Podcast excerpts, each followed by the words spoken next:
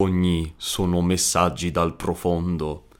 Questo podcast è stato registrato nel passato così che nel presente lo poteste sentire. Non esistono più le mezze stagioni e io non so perché questo film così epico dovrebbe cominciare con una frase da bacio perugina.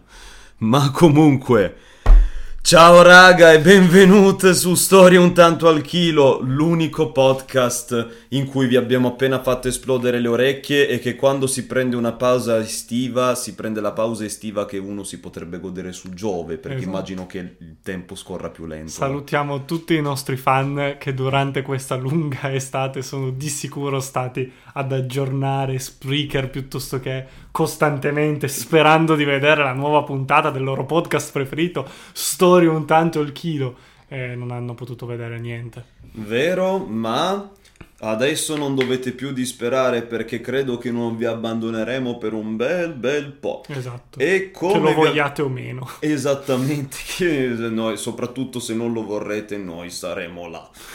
E... Quando non ne avrete bisogno, noi ci saremo. Esatto, noi siamo il podcast che, questo, che, che internet non si merita e di cui non ha bisogno. Non ha bisogno.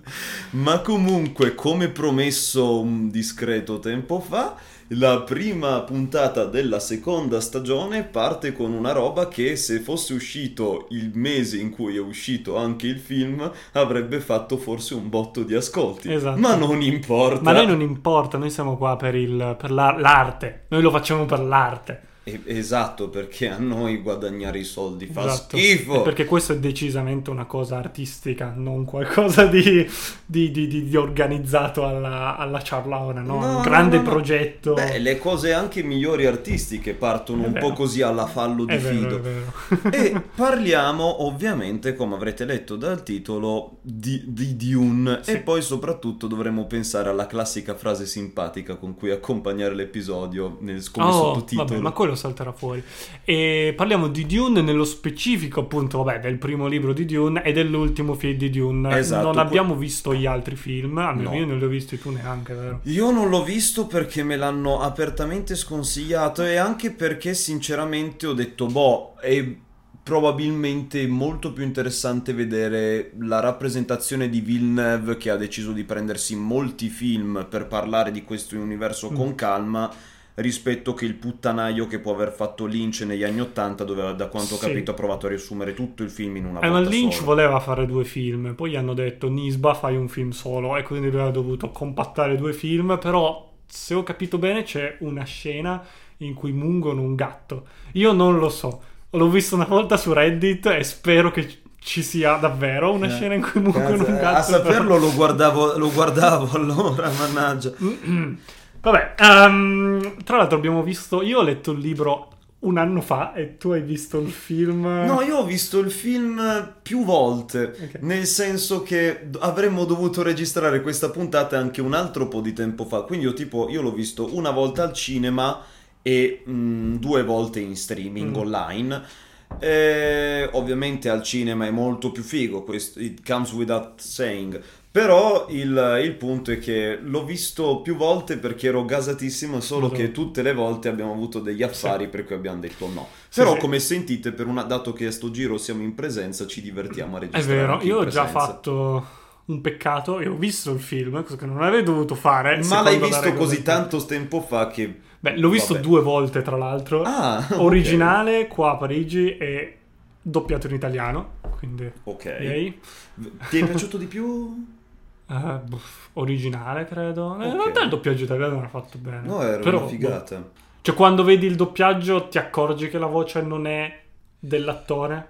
Ma dipende, quando i dialoghi o i discorsi mi prendono bene, come per esempio è successo in questo film, non me ne accorgo più di tanto. Me ne accorgo quando una roba è fatta male. Quello sì, quello sì, però appunto la differenza è sottile, ma si vede. Vabbè, dopo questa bella introduzione di cosa sono già 5 minuti, Sì, Andiamo a 5 parlare minuti del- pieni di contenuti. Allora, eh, ma perché gli, gli manchiamo a questa Eh, certo. gente, giustamente, quindi dobbiamo anche rifarli sentire a casa. e dunque, Dune, appunto, abbiamo detto il film del 2021 di Denis Villeneuve.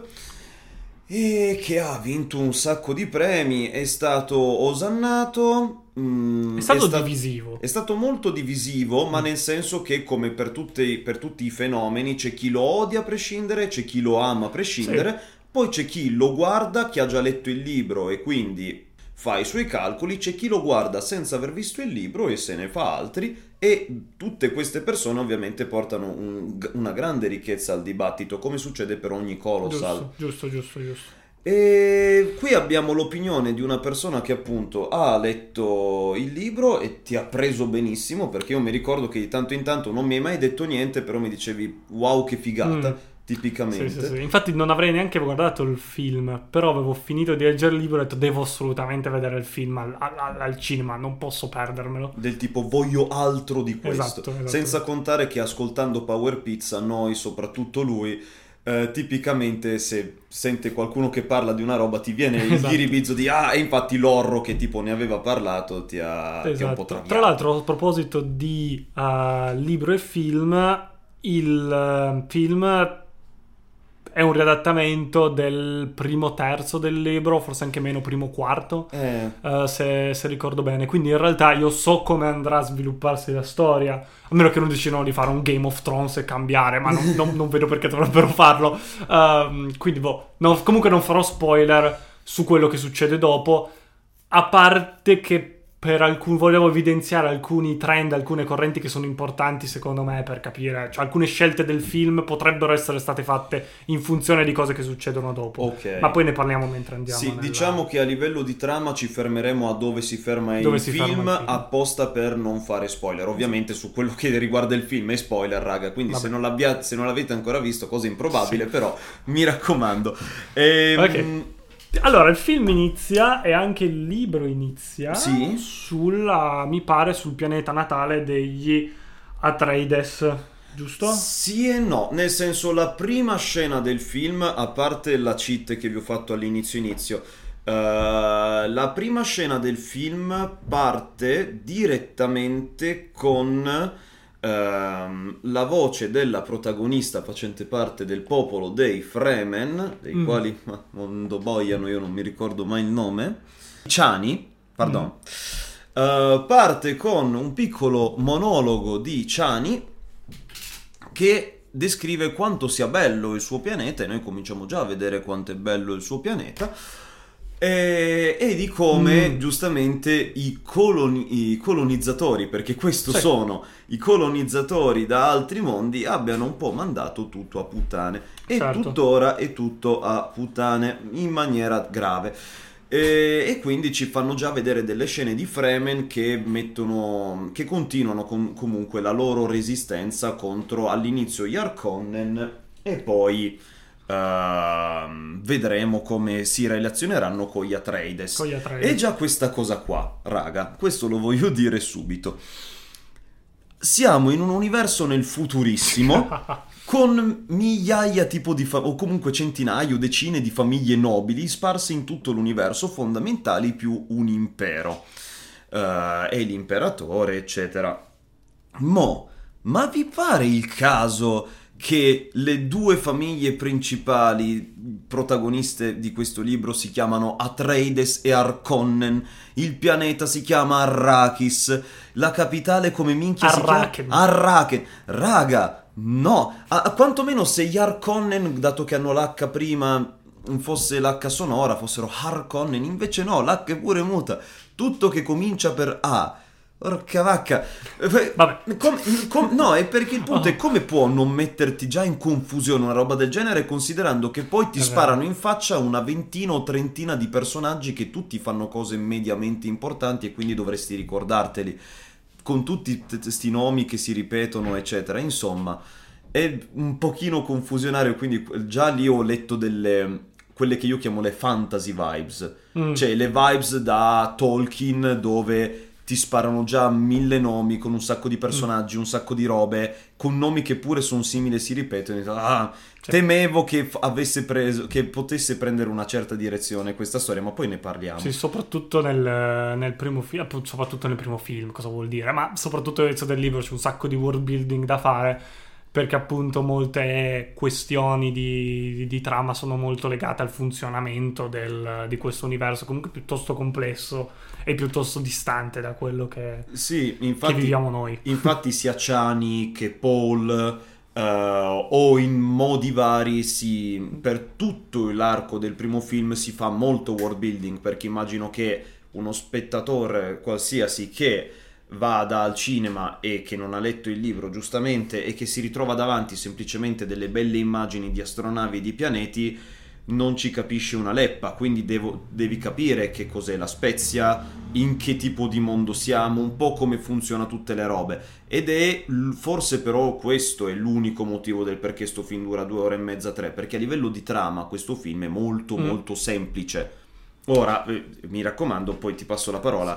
Distinguete sempre, raga, prima che mi vogliate tagliare, mi veniate a tagliare la testa. Ho detto che la trama è semplice, voi mi direte, ma come tutti i pianeti, le robe? Eh? Raga, quella è lore, quella è contesto. World building. Quello è world building, esatto. Non confondiamo trama con world building, perché il world building per una trama ovviamente è importante, fondamentale, ma la trama sono cosa i personaggi fanno, i conflitti a cui vanno incontro e come rispondono agli stimoli che gli arrivano. Quindi è la storia, ok?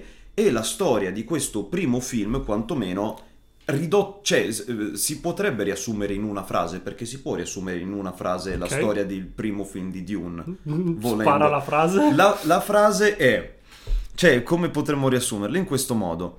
Un ragazzo di una famiglia nobile arriva su un pianeta che hanno colonizzato sì, fondamentalmente sì. per prenderlo in custodia per via di una sorta di golpe o comunque per via di un, uh, di un, colpo politico da parte di un'altra famiglia, questo ragazzino deve scappare e scoprirà che in quel pianeta il popolo che loro hanno semplicemente colonizzato ha radici molto più profonde e mire molto più vaste di quanto non potrebbe pensare. Mo' l'ho buttato un attimo sul semplice, mm. però sì, il punto è che la, la, a livello di trama davvero ha un pitch da una frase sì. e poi c'è tutto il world building certo. molto più lungo. Ma adesso prego. Certo, certo, ma il, in realtà a livello di trama si discosta poco dal, dal, libro, da quello che abbiamo potuto vedere, nel senso che appunto la storia è piuttosto lineare sia nel libro che nel film. Mm-hmm. Appunto ci sono questi Atreides che devono, uh, che accettano dall'imperatore il, um, il compito di gestire il pianeta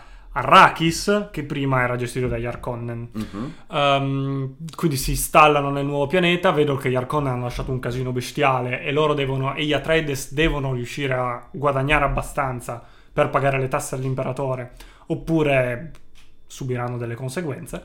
Um, e mentre sono lì nel processo di cercare di capire come funziona la stazione della Spezia, che è l'unica ragione per cui rimanere su quel pianeta, um, vengono riattaccati dagli Arkonnen e si scopre che essenzialmente loro sono stati mandati lì perché l'imperatore era geloso dei, dei, loro, dei loro, soldati, della, della loro popolarità, essenzialmente voleva toglierli di mezzo. Muore il capo famiglia degli sì. um, Atreides, Leto, il, il, padre di Paul, il protagonista, sì. che è la figura centrale del libro, in questo senso è molto simile a un fantasy, perché il, è essenzialmente la storia di Paul e la sua trasformazione da un ragazzino a una figura quasi eroica. Sì. Almeno ma si vedrà ancora di più. Sì. Però appunto parte da qua, quindi è un, un film, è un romanzo molto incentrato su questo protagonista.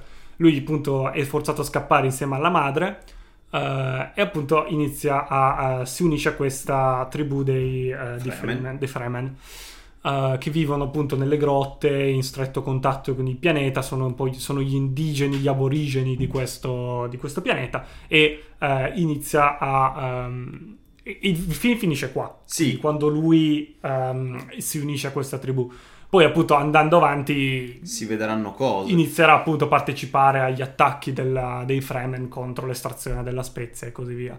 L'altro questa spezia ha la funzione di um, guidare il, come si chiama? il volo interspaziale. Esatto, perché... Per ora, perché poi da quello che ho capito ci saranno ribaltamenti nell'utilizzo della spezia, penso. Ma allora... Da Però da quello che si capisce almeno nel libro è che serve per... Uh, allunga la vita serve per, eh, ai piloti delle, delle navi per pilotare le navi Esatto. e a quanto pare per qualcuno, se preso in un certo modo, per qualcuno come protagonista, ha la funzione di aiutarlo con le sue visioni.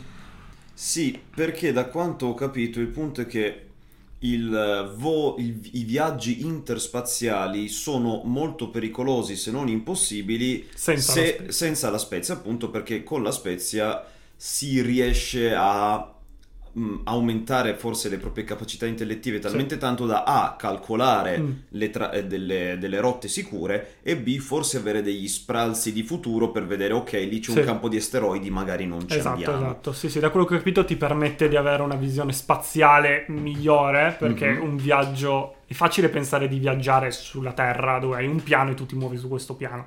Invece nello spazio e nell'iperspazio penso devi Sì. considerare sia tutte e tre le dimensioni sopra, sotto, destra, sinistra Mhm. e ovviamente e penso anche l'elemento temporale proprio che invece sul- sulla Terra è, è marginale alla fine quello che e in più appunto penso ti permetta appunto ti dia un minimo di, di- di previsione che ti permette di, ehm, di viaggiare al meglio quello che appunto una cosa importante appunto sono le visioni del protagonista Sì, che so che a te Checco sono piaciute particolarmente Madonna mia.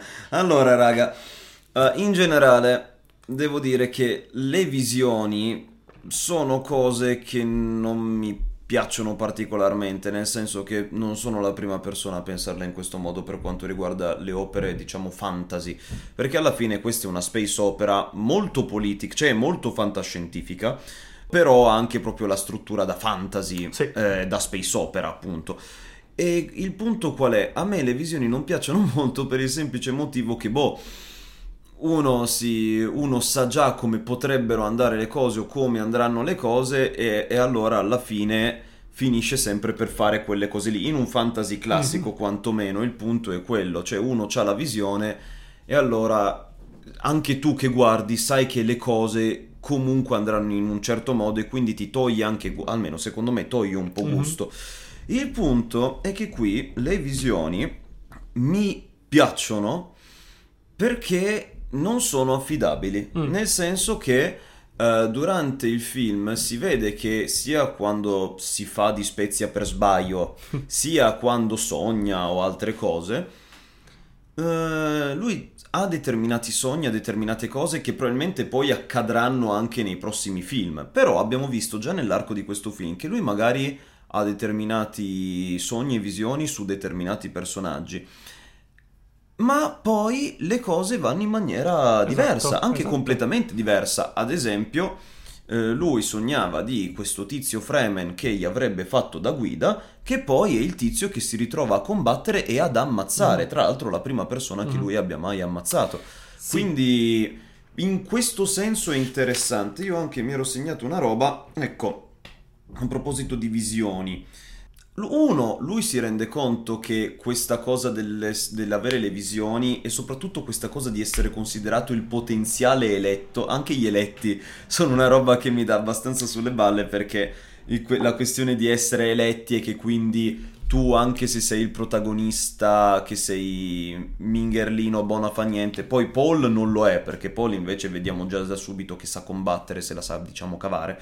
Però è stato addestrato è stato addestrato, esatto, però sai, è un po' più decente del Frodo della situazione che ne buono Mhm. Sì, lui è stato addestrato per essere re, per essere regnante, quindi nel senso il fatto che cerchi di essere re, di essere regnante e dimostri di averne l'abilità, beh, in un certo senso è molto più motivato rispetto a Frodo piuttosto che altri protagonisti classici fantasy, perché lui fin dall'infanzia gli hanno spiegato come amministrare un regno, come combattere, come essere un leader.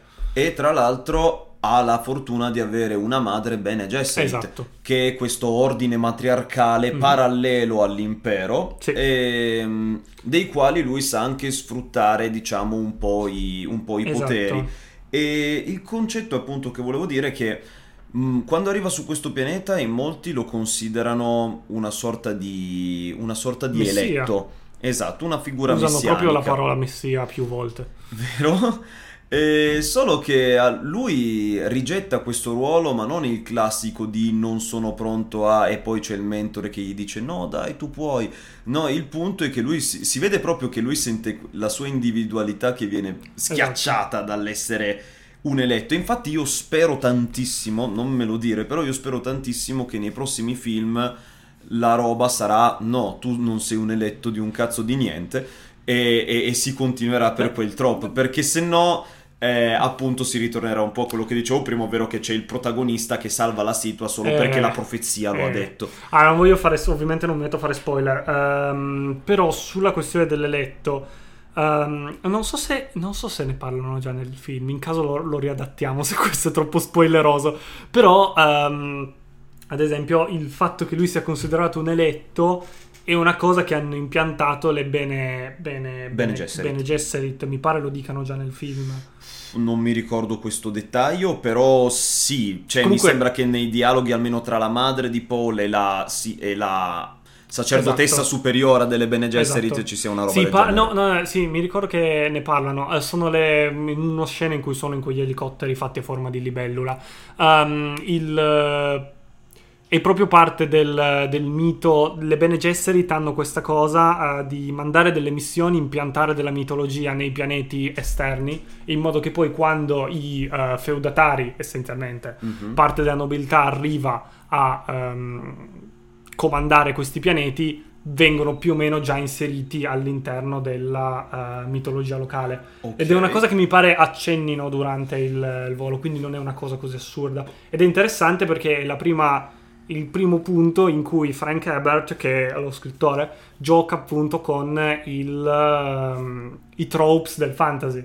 Perché appunto questo è un fantasy però dimostra una certa oltre conoscenza del metodo del, del- del- del mezzo del, genere anche un certo modo di eh, utilizzarlo perché poi appunto lui sa che il fantasy si basa appunto su queste figure eroiche messianiche e lui dice ok come funziona come, come potrebbe funzionare questa roba qua in un mondo un po' più realistico facciamo che c'è questa shadow government Sì. eh, al femminile che eh, piazza queste, queste cose qua. E infatti il- anche Paul ne è consapevole e questa cosa lo urta un po' perché lui appunto ha da una parte della gente che gli dice che lui è il messia, però lui sa che No. queste lo dicono solo grazie ambulanza. Queste lo dicono solo perché gliel'hanno gli è stato impiantato questo- questa sorta di, di superstizione. Sì, considerando anche che questo ci permette di ricollegarci a un altro punto del perché io ho apprezzato molto questo film. Perché parla di una roba che a me sta molto a cuore, che molta gente continua a pensare che sia una stronzata, mentre invece è una roba reale, ovvero l'orientalismo. Mm. L'orientalismo come conseguenza ovviamente, anzi come cosa strettamente collegata al colonialismo. Mhm. Nel senso che colonialismo non è un semplice paese forte e ricco va in un paese che non lo è altrettanto e allora comincia a dominare, a prenderne le risorse, come succede anche qui. Ma il punto è che è proprio un'invasione culturale.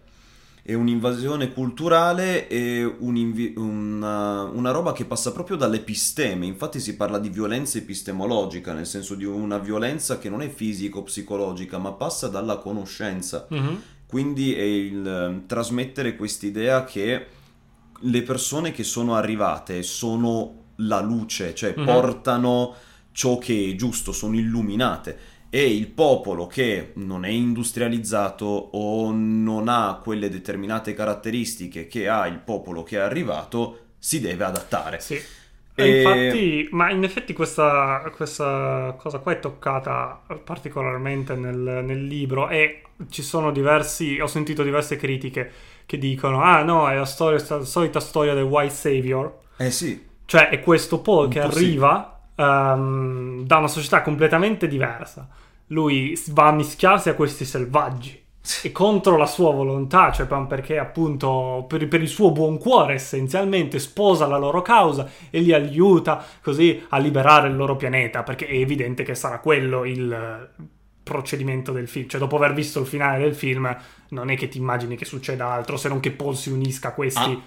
Fremen Sì. e li aiuti a, ehm, a uccidere il barone. Sì, anche, anche se io spero appunto che sia una Eh. cosa non mostrata Di come un nuovo, White ecco, Savior. questo è molto, molto... Allora, eh, di nuovo, mh, il punto che eh, sento di fare al- a tante critiche che escono al primo film, cioè il punto, uno, che non succede niente, due, che c'è tanto world building e poca trama, e tre, appunto, questi discorsi di White Savior, o cosa dicevi tu, appunto, il trope dell'eroe infallibile, senza macchia del fantasy, ehm, sono tutte cose che vorrei tanto parlare di come si risolvono, perché secondo me si risolvono in modo davvero figo nella seconda e terza, Eh, terza parte. E infatti è proprio quello che spero, cioè che i vari trope che abbiamo in mente noi, Esatto. del White Savior, eccetera, siano ribaltati. Io lo spero veramente, dato che hanno già ribaltato la cosa delle visioni e la cosa dell'eletto, e dato che ti stanno davvero... Cioè, io ok, ho studiato cos'è l'orientalismo all'università, ma anche chi non l'ha studiato si rende conto che c'è veramente qualcosa che non va in- nello stupro culturale che Atreides, Bene Gesserit chi per loro hanno, e Harkonnen, eccetera, hanno portato nel pianeta di Arrakis. E, eh, sop- e secondo me c'è una scena che è proprio emblematica. Infatti, quando l'ho rivista su YouTube, ho anche lasciato un commento. Questo è orientalismo al 120%, tipo ho scritto. Ed è la scena in cui uh, c'è Paul che passeggia nel, ehm, nel giardino, tra virgolette, Sì. di- eh, della, della residenza su Arrakis. Mhm. E c'è il- un tipo Fremen che sta dando da, da bere a delle piante, sta innaffiando delle delle, palme. piante a delle palme, esatto. E, e poi gli fa: Ah, sono proprio, so proprio belle ste palme. Glielo dice forse con sta accento, però sono proprio belle ste palme. E l'altro gli dice: Sì, ognuna di queste beve al giorno Certo. quanto 10 o 100 persone, una roba Mi pare fosse genere. 10 famiglie. Quanto 10 famiglie, esatto. E vedi che ci sono tipo una cosa come una ventina, una trentina di palmi in sto giardino.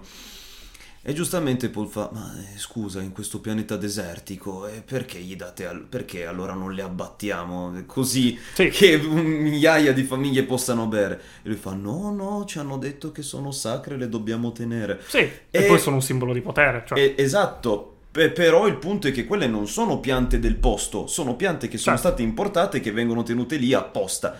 E anche quello, secondo me, è proprio emblematico di quello che è l'orientalismo, nel senso che ehm, l'orientalismo si regge anche e soprattutto sull'auto-orientalismo, ovvero Mm. il popolo Sì. che viene colonizzato che a furia di sentirsi dire sei orientale, sei orientale, sei orientale, si autoconvince Sì, sì, di sì, sì. essere orientale. Vabbè, ma di nuovo si lega al, concorso del- al discorso delle Bene Gesserit che impiantano il culto del Messia all'interno dei Freeman in modo da appunto facilitare poi l'arrivo delle, delle- della dominazione imperiale. Esatto, però è esattamente come appunto è successo con la Gran Bretagna Sì. in giro per Sì. il mondo, la Francia, l'Italia. Beh, se possiamo eccetera. fare un... eh, Allora, non voglio fare uno spoiler, però vedo che... ti- tiriamo... Facciamo un paragone con quello che è successo effettivamente in Africa. Ok. E così tu puoi vagamente immaginarti, tu e voi che siete a casa, potete immaginarvi vagamente dove andrà a parare, perché Mhm. è interessante.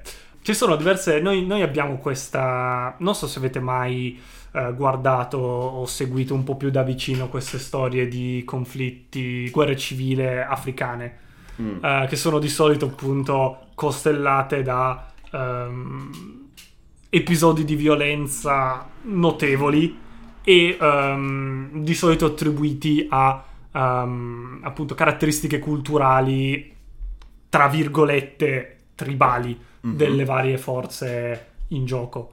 Um, episodi di cannibalismo, di omicidi rituali o cose del genere che capi- capitano durante le guerre civili africane. Um, e in generale le guerre in Africa, ma si parla soprattutto di guerre civili.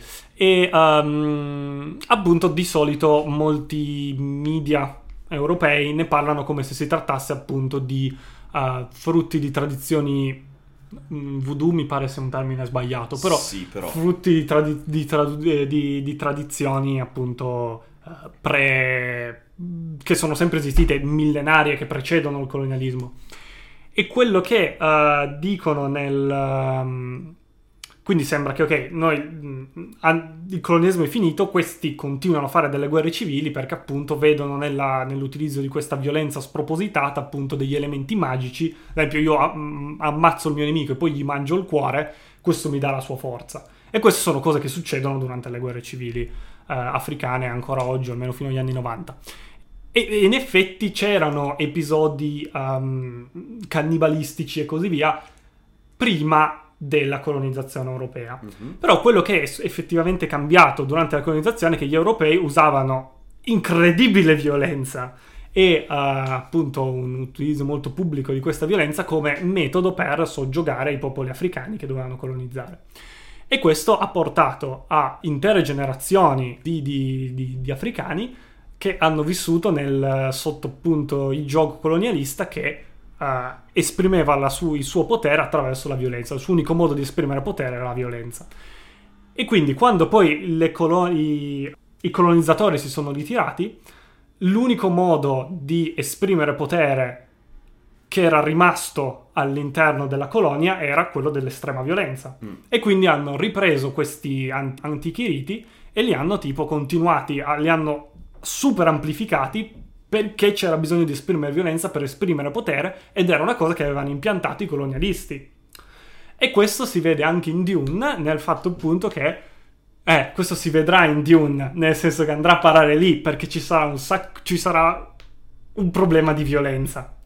E questo problema di violenza ci sarà perché è stato impiantato in un certo senso da questa narrazione del Messia impiantato dalle Bene Gesserit. Eh sì. Quindi appunto tutto questo discorso di colonialismo, di um, orientalismo, di nuovo ritorna all'interno R- del... Ritorna un botto anche perché, logicamente, come abbiamo detto, l'orientalismo è una questione di violenza fisica, come mm. hai detto tu, e come dicevo prima io, è una violenza che passa soprattutto dall'episteme, quindi la violenza epistemologica, e quindi dalla mm. conoscenza e dal voler per forza impiantare, cioè l'orientalismo si basa proprio sul fatto che tu impianti nella testa di chi colonizzi che ciò che posso, il meglio che possono, a cui possono auspicare è di essere quasi come chi li ha invasi, anche se poi non sarà mai così. E chi li ha invasi usa la violenza per controllarli. E di conseguenza si rito- si rito- è un gatto, mm. è, è, un cane che si morde la coda,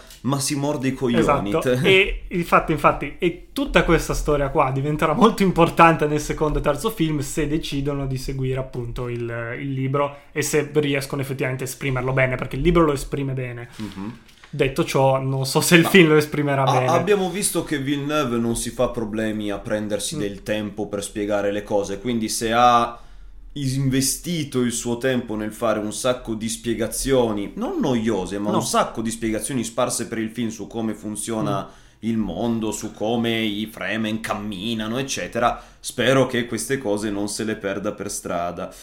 Ah, ecco, a proposito dell'essere eletti, sappiamo bene che appunto a un certo punto scoppia un mega conflitto, perché appunto di base, come dicevi tu prima, questo pianeta è stato affidato agli Atreides, sì. gli Arconnen prima di andarsene hanno mandato un po' tutto a minchia, apposta perché se... Poi dovevano ritornare. Esatto, perché se gli Atreides non riescono a rispettare le consegne, esatto. non riescono a rispettare le deadline, sì. l'imperatore gli fa fare, diciamo, un po' una finaccia. Esatto, e questo ripeto, era tutto parte del piano. L'imperatore già sapeva che loro non avrebbero potuto rispettare le consegne, così aveva una scusa per ammazzarli. Esatto, e di conseguenza gli Arconnen, con l'aiuto di un tipo un'armata imperiale esatto, molto appunto. figa, uh, vanno su Arrakis, che io sto... Ritornano. ritornano su Arrakis e cominciano a dare le botte, a, darsi con, a fare le botte con, con gli Atreides e nell'arco di una notte in realtà li annientano completamente. Totalmente, molto fighe le scene d'azione dove Davvero tu senti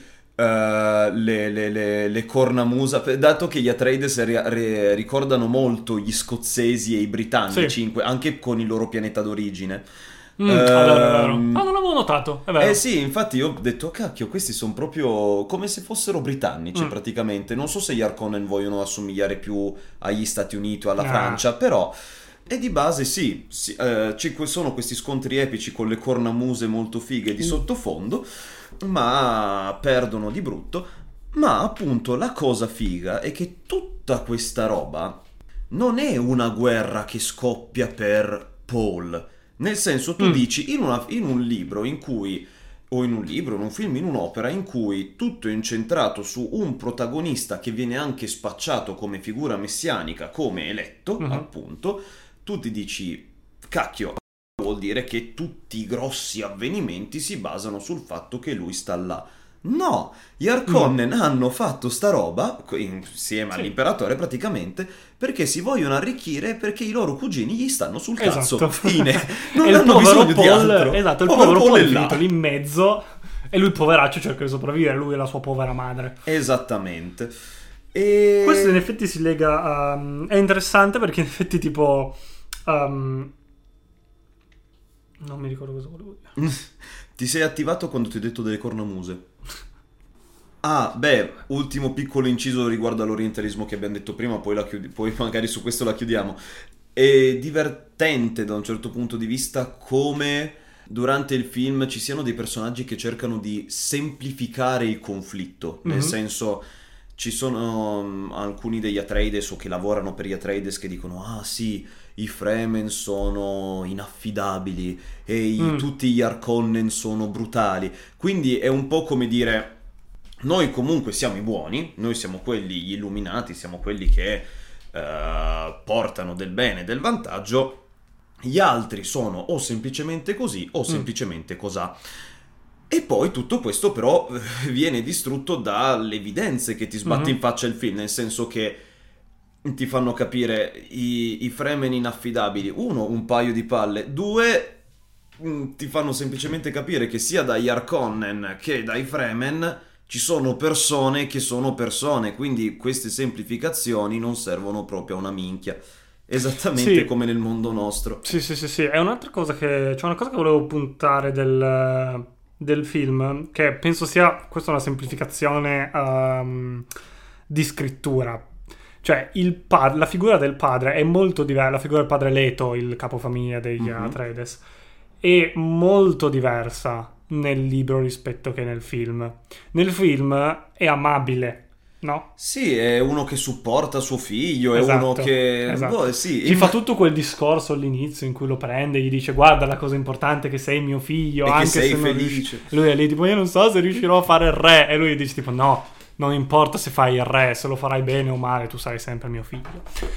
Nel libro... Nel libro no, nel libro parla uno stro... cioè eh, eh, giustamente, ma nel libro ha molto più senso tra l'altro, Mm. perché appunto il padre è un padre di eh, un re medievale in cui che vede nel figlio il, ehm, Successore. il successore, ma comunque un asset, un- un- una sua proprietà, un suo, comunque ha un compito ben preciso, non è suo figlio, è il su- successore al regno, non è che ah, rimani sempre mio figlio, no, devi fare quello che devi fare, devi farlo pure bene.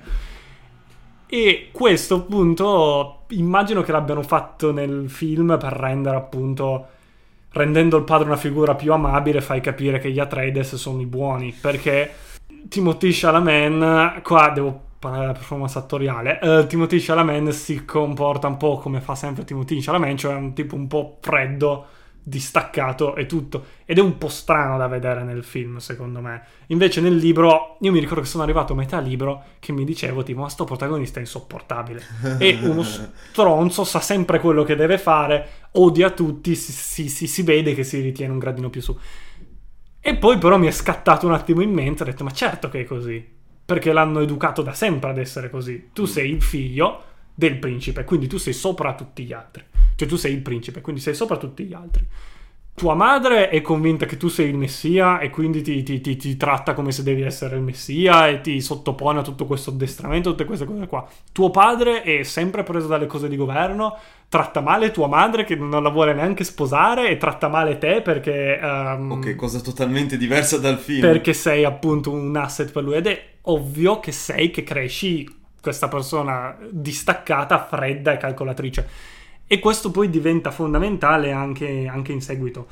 E qua mi chiedo, ed è una grande domanda che io spero che la risposta sia la prima, eh, mi chiedo se loro hanno preso Timothy Chalamet sapendo che è abbastanza un pezzo di ghiaccio che può esprimere emozioni. Cioè un pezzo di... Sembra, Timothy Chalamet in certi... Sì. Sembra uno psicopatico nel senso che certi psicopatici, certi sociopatici praticamente vedono la società come una cosa scientifica che funziona in certi modi, Sì. per cui tipo si costruiscono in modo da sapere esprimere le emozioni nel modo giusto. Mhm. E questo è come funziona ed è perché, ad esempio, tra l'altro molti assassini, molte persone così, riescono ad avere, um, ad avere molto successo um, in amore o cose del tipo genere. Teddy Bounty. Esatto, tipo Ted Bounty o quelle persone lì, perché ho tutti questi assassini che hanno, boh, uccidono 40.000 donne perché vanno nei bar, le baccagliano, le portano a casa e le ammazzano. Ah. E tu dici, boh, io vado in un bar, non riesco a baccagliare manco una persona, come farei a fare Vabbè, ok. E appunto, Madonna è perché mia. molti sociopatici funzionano, loro non, per loro non è naturale avere delle emozioni, quindi si costruiscono le migliori emozioni possibili e agendo in modo appunto distaccato riesci appunto quasi meglio delle persone normali. Ok. E Timothy Chalamet funziona un po' così.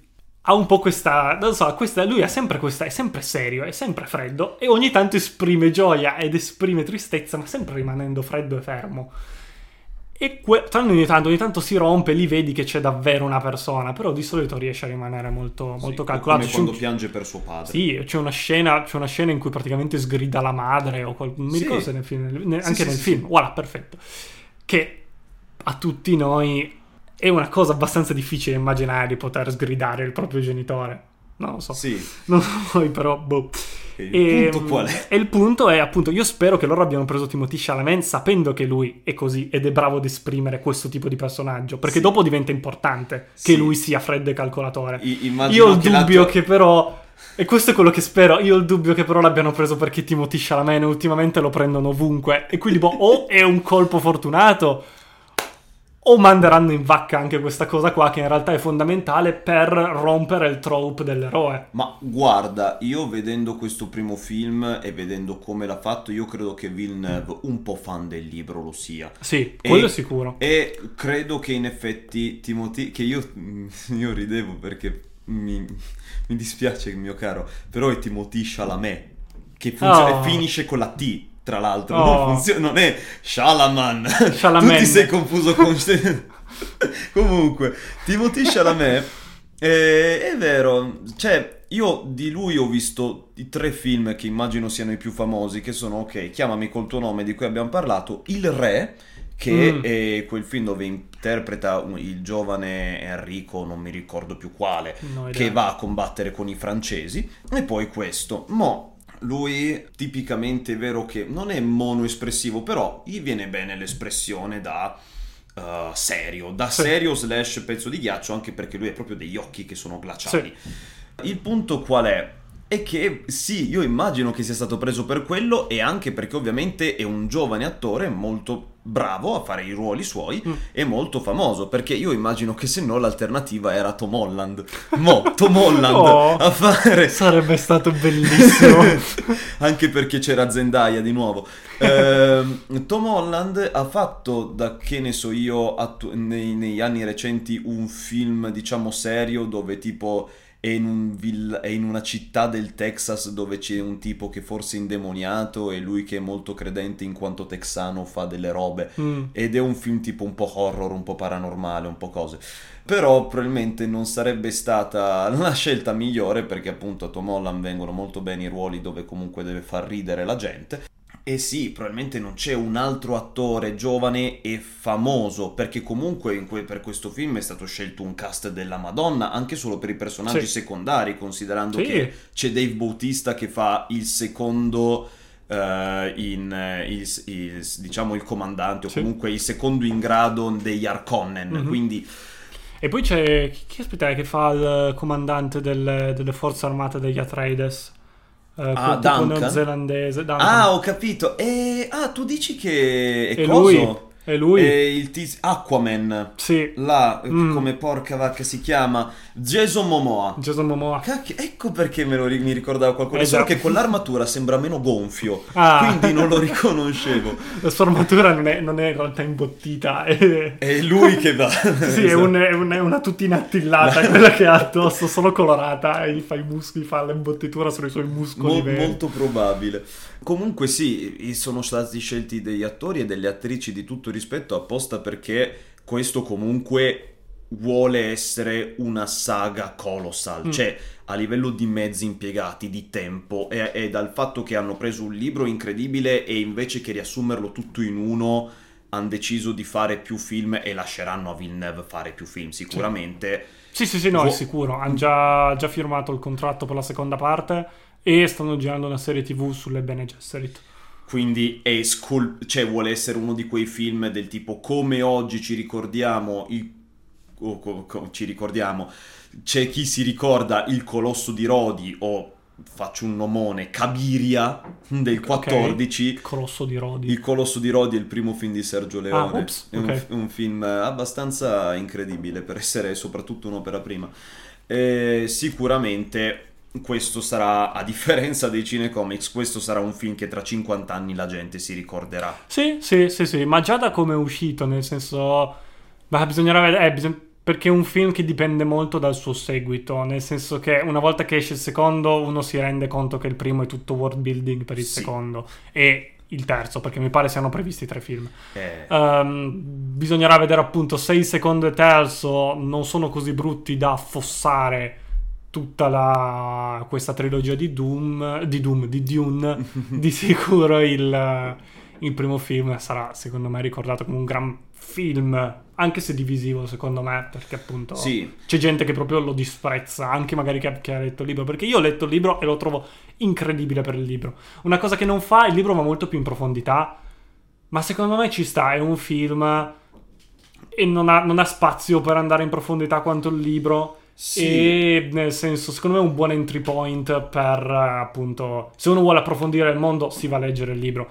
Io lo trovo comunque positivo se non altro perché tanta gente si è avvicinata a Dune e se ti leggi il libro, quel libro ti lascia del... ehm, c'è un libro profondo per certi versi, dice un sacco di cose e... e boh, cioè nel senso... Sì, ma appunto secondo me allora, generalmente a me non piacerebbe, a me non piace l'idea di un film speso per fare world building, Sì. perché vorrebbe dire che dentro a livello di trama non c'è niente. Però è talmente tanto ben confezionato e comunque un po' Mm. di trama c'è che quindi comunque tutto, se tu fai una, una media di tutto, boh, a me gli verrebbe in mente di dargli tipo un 7,5-8 su 10 Sì. proprio perché appunto mh, a livello di produzione, di effetti speciali, visivi, eh, di tutte le cose incredibili che hanno fatto per questo film, sarebbe Mhm. un 10. A livello di, a- di- eh, di attori pure, attoriale. eh, a livello di trama, Mm. appunto, è una roba talmente lineare e semplice perché ha una cosa come mezz'ora effettiva di trama diluita in, due, in altre due ore, due ore e mezza di world building, è una roba da 6. Quindi alla fine, come diciamo che se proprio dovessimo dare un voto, quella- queste sarebbero le mie considerazioni. E Sì. cos'altro? No, direi che, direi che stiamo, stiamo- Abbiamo parlato abbastanza. Abbiamo parlato, sì, che- non abbiamo seguito la trama No, in maniera vabbè. lineare come facciamo sempre, però in realtà all'inizio ve l'abbiamo riassunta e vi abbiamo detto tutto ciò che potevamo pensare relativo a questo primo Mm. Sì, capitolo. sì, sì, diciamo. questa è la prima puntata, possiamo tagliarci, tagliarci un po' di slacks, Direi come sì. si dice in inglese, Sì. e andare per una cosa un po' più rilassata. Quello che volevo aggiungere ehm, è in effetti di nuovo per il trope degli, degli eroi, è che questo è quote diretta di Frank Herbert, eh, lo scrittore di, di Dune. Mhm. The bottom line of the Dune trilogy is be aware of heroes. Attento agli eroi. Sta in campana. E quindi niente. Ok. Se avete paura che sia il solito fantasy, perché sembra il solito fantasy tutto l'inizio, Frank Ebert dice che Dune è state attenti agli eroi. Quindi, beh, Esatto. io spero, io spero, io mi affido a Villeneuve e spero che Perché io prendo l'articolo Wikipedia e c'è, tutta Mhm. la- c'è un paragrafo intero in cui parla di come appunto di questo Be Aware of Heroes e articola, quindi Mhm. sulla visione di Frank Herbert, quantomeno ambivalente della figura dell'eroe. E poi dopo parte con un sacco di gente che dice che ah sì, Paul è uno dei primi Superman. E No, dici tipo, frate. Fra, Superman è una... Sono gli eroi della Marvel, sono forze intese per essere delle forze positive. Anche gli eroi della DC, visto Anche che ha detto Superman, non impazzite. Giusto, giusto, giusto. Que- quel tipo di eroi sono eroi positivi.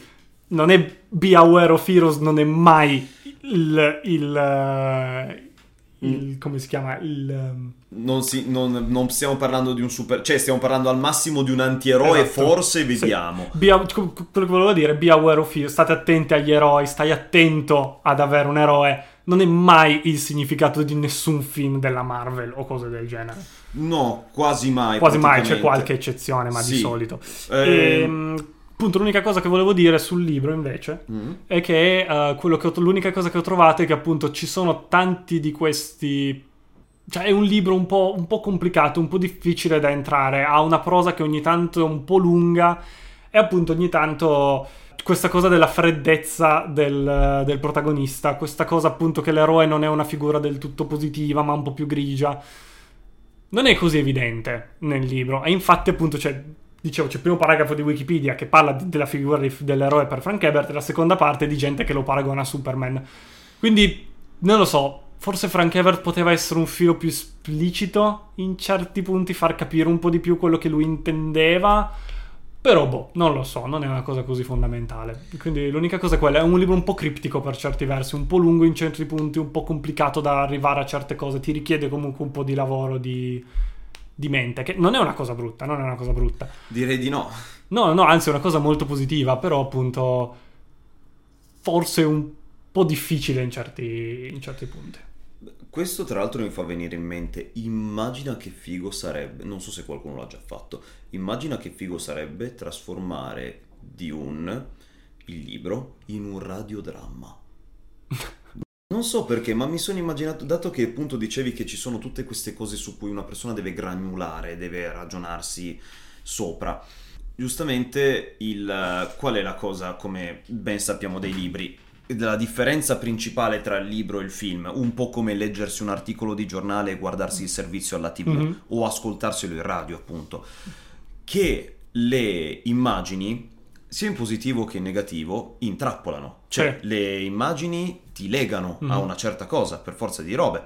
Mentre invece leggerti una cosa o semplicemente ascoltarla, come voi che state ascoltando questo podcast, e chi non ci ha mai incontrato, chissà che facce o che tipi di persone o di vita si immagina per noi, eh, vi permette, ci permette di espandere la nostra mente un Sì. sacco. Quindi io mi immagino esattamente come il fatto che è esistito il, eh, il radiodramma della guerra dei mondi Certo. Ed esattamente come eh, Guida Galattica per autostoppisti è nato come radiodramma Mhm. e poi diventato romanzo, immaginati che roba spaziale, letteralmente, potrebbe essere il radiodramma o comunque non solo fare un podcast o una serie di video su YouTube dove leggi il libro, ma adattarlo come radiodramma e farne un radiodramma sarebbe una roba è una roba forse buttata così, ok, però mi è venuto in mente mentre lo dicevi e credo sarebbe una roba veramente fantastica e che ti permetterebbe di viaggiare con la testa tantissimo. È interessante. Va bene, va bene, va bene. Direi che niente, ehm, io ho chiuso con quello che volevo dire. Siamo quasi a un'ora di registrazione. Siamo a un'ora di registrazione. Beh, eh, almeno io quando, quando abbiamo detto ok, forse abbiamo finito qui, che era tipo 20 minuti fa, ho detto cazzo, se questo episodio dura meno di La leggenda del santo bevitore ci sputano in faccia. Invece adesso ha assunto una durata media e Esatto, quindi ci sono, esatto, siamo esatto. un po' più sereni. Ehm, boh, io tutte le cose sul Sì. colonialismo e l'orientalismo per ora le ho dette, immagino che in caso di prossime parti mi risentirete partire all'attacco su Mhm. queste cose qua. E soprattutto ti ringrazio per i tuoi approfondimenti sul colonialismo in Africa, perché io conosco principalmente quello in Asia, per Ah, via beh, dei miei studi. Di certe cose. È stato un, bel- un bello scambio. Sì. Poi magari la prossima volta, quando riprenderemo la- il discorso della figura messianica, eh, sarebbe bello fare una, intavolare anche una piccola riflessione sulla differenza tra le religioni del libro, come ebraismo e cristianesimo, portati in posti dove le religioni non erano come quelle del Ok. libro, e soprattutto un- una cosa che è esistita veramente, ovvero il fatto di inglesi che arrivano in India non capiscono un cazzo della religione del posto e formano una roba strana dove prendono un ragazzino dalla strada e lo eleggono a figura messianica anche loro.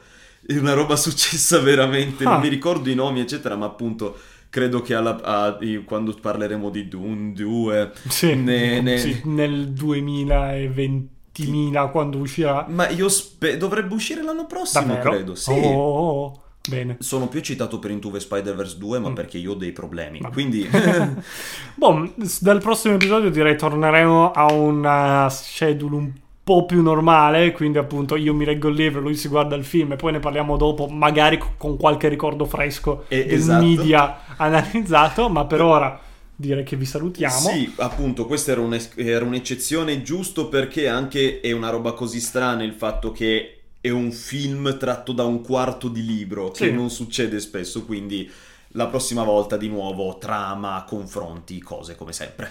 Va bene. Ci lasciateci un like, followate o quello che bisogna fare. Esatto, Eh, in base alla piattaforma. E boh, eh, fate, Noi siamo Story un tanto il chilo e ci vediamo la prossima settimana. fate attenzione ai vostri sogni, sia mai che non so cosa dire. Semmai che si avverino. Fare attenzione ai desideri che forse si avverano. E altre frasi che troverete in Alti Baci Perugina. Ciao! Bye bye.